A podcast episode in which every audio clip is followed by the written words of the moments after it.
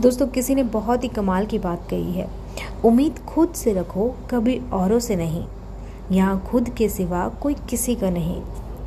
नमस्कार दोस्तों, मेरा नाम है आभा और आप सुन रहे हैं मेरा पॉडकास्ट आज के इस एपिसोड में हम सुनेंगे एक छोटी सी कहानी जो हमें एक बहुत ही सुंदर मैसेज देती है।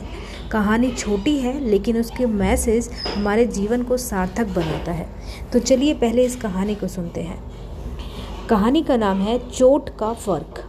एक सुनार था। उसकी दुकान से मिली हुई एक लोहार की दुकान थी। सुनार जब काम करता तो उसकी दुकान से बहुत धीमी आवाज़ आती। किंतु जब लोहार काम करता तो उसकी दुकान से कानों को फाड़ देने वाली आवाज़ सुनाई देती।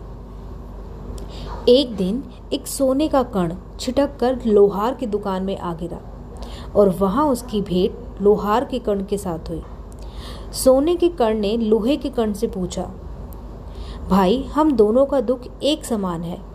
हम दोनों को एक ही समान आग में तपाया जाता है और समान रूप से हथौड़े की चोट सहनी पड़ती है। मैं ये सब यातनाएँ चुपचाप सहता हूँ, पर तुम बहुत चिल्लाते हो। ऐसा क्यों है भाई? लोहे के कण ने भारी मन करते हुए कहा, तुम्हारा कहना सही है। हम दोनों ही एक समान आग में तपते हैं और एक समान रूप से हथौड़े की चोट भी सहन करते हैं।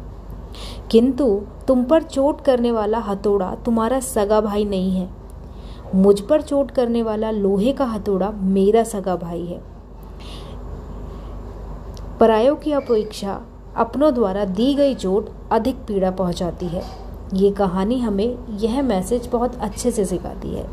लेकिन इस कहानी को हमें इस तरह से लेना चाहिए कि उम्मीद हमें परायों या अपनों से किसी से नहीं करनी चाहिए। आज की इस भागम भाग वाली ज़िंदगी में अगर हम उम्मीद सिर्फ़ अपने आप से रखें तो ही हम ज़िंदगी में आगे जा सकते हैं। क्योंकि सभी अपने ज़िंदगी की कश्मकश इतने उलझे हुए हैं कि किसी के लिए, दूसरों के लिए कोई टाइम नहीं बचा है। इसीलिए किसी ने बहुत अच्छे से कहा है, उलझनों और कश्मकश में उम्मीद की ढाल लिए बैठे हैं। ए ज़िंदगी तेरी हर चाल के लिए हम दो चाल लिए बैठे हैं। इसीलिए उम्मीद किसी से मत रखिए। यहाँ खुद के सिवा कोई किसी का नहीं है। धन्यवाद।